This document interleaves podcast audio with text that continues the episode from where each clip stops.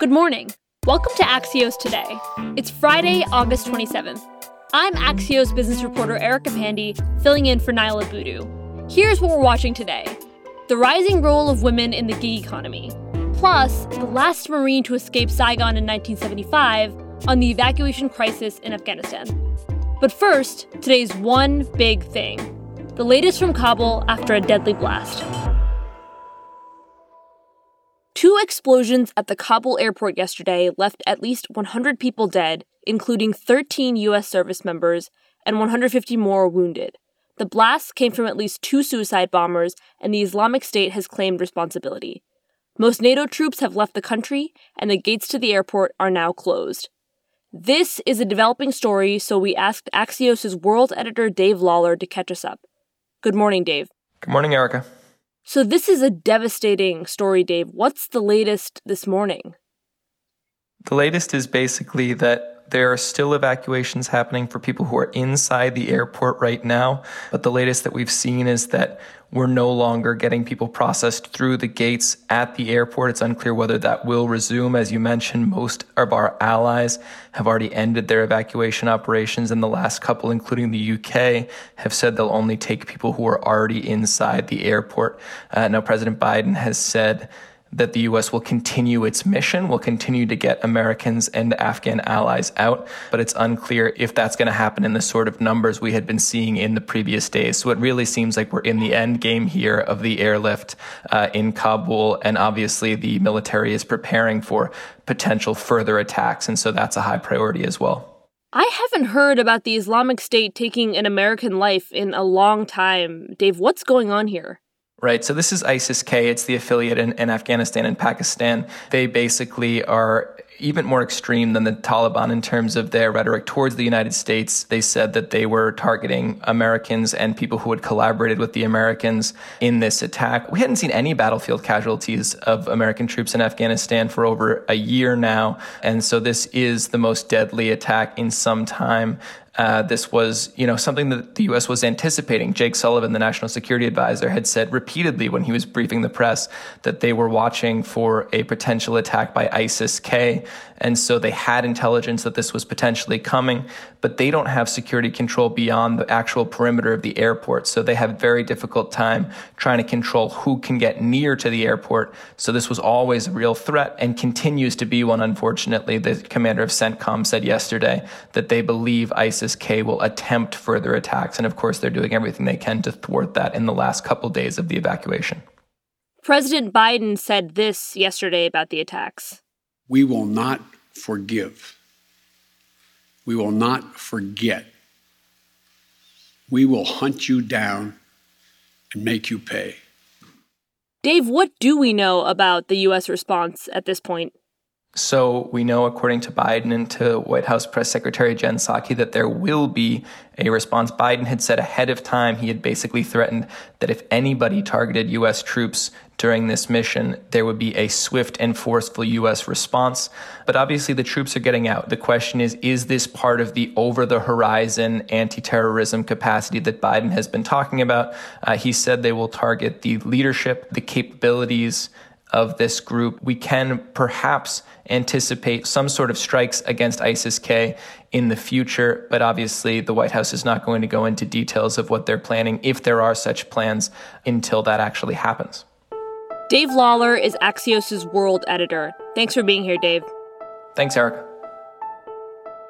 We'll be back in 15 seconds with the last Marine to escape Saigon, reflecting on what he sees happening in Afghanistan.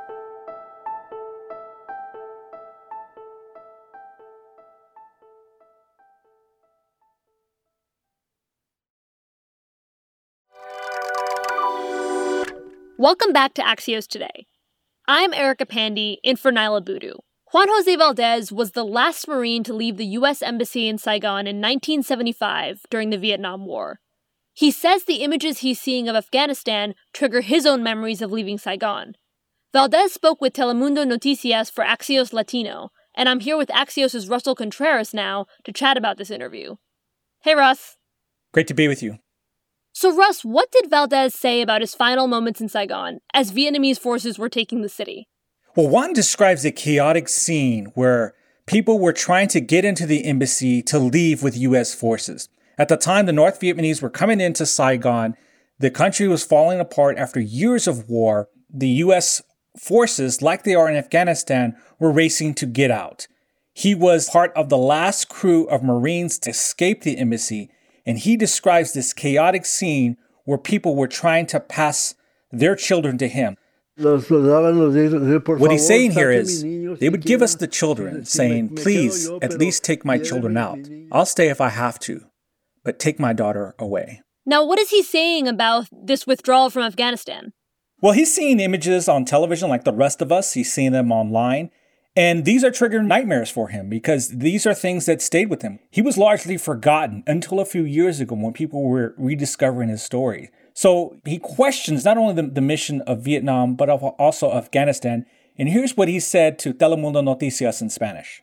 Gastamos tanto dinero, what he's saying here is we spend so much money, so many weapons, uh, and so many infantry and army deaths. For what? He's right there reliving the fall of Saigon through the eyes of Afghanistan. And I've got to tell you, we forgot him and what he did at the end of the Vietnam War. There is another Juan Valdez there in Afghanistan. The question we have to ask ourselves will we forget him like we forgot Juan? Valdez is also just one of many Latinos in the military. Can you tell us about the role of Latinos in the war in Afghanistan? By estimates, about 8.5% of those servicemen and women who died in Afghanistan were Latino. And we're just now learning about those sacrifices. There's one case of a army nurse, Jenny Moreno. This bomb detonated and a fellow serviceman was injured. She was ordered not to move because maybe there were uh, possible other explosives around her, but she saw this injured serviceman and ran toward him. Unfortunately, a bomb went off and killed her. There are a lot of Jennifer Morenos. We just don't know their stories yet. Russell Contreras is Axios' race and justice reporter, and he co writes the Axios Latino newsletter. Thanks, Russ. Thanks for having me.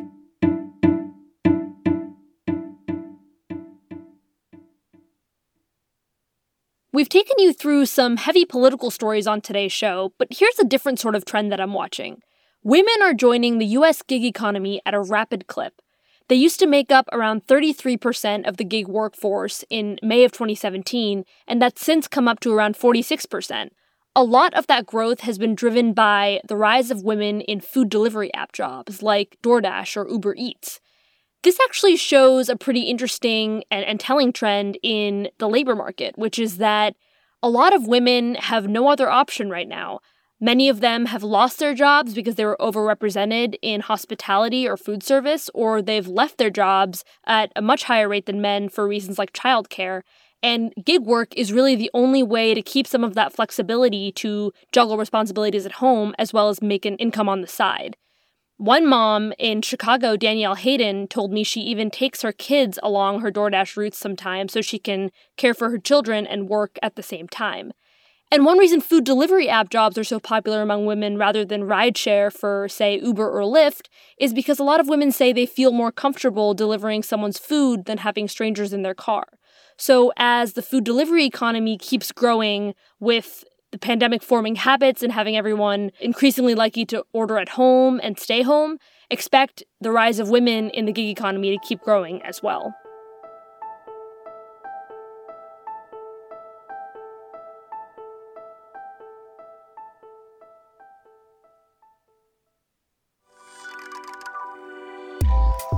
That's all for this week. Axios Today is brought to you by Axios and Pushkin Industries. We're produced by Alexandra Boti, Nuria Marquez Martinez, Sabina Singhani, and Lydia McMillan Laird. Our sound engineers are Alex Sugiura, Michael Hanf, and Ben O'Brien. Dan Bobkoff is our executive producer. Sara Kehaulani Goo is our executive editor. And special thanks to Axios co founder Mike Allen. I'm Erica Pandey. Thanks for listening. Stay safe and have the best weekend.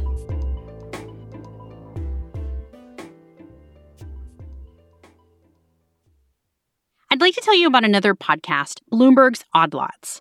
Every Monday and Thursday, Joe Weisenthal and Tracy Alloway analyze the weird patterns, the complex issues, and newest market crazes. Join them for interviews with the most interesting minds in finance, economics, and markets. You can find Odd Lots on Apple Podcasts, Spotify, or wherever you get your podcasts.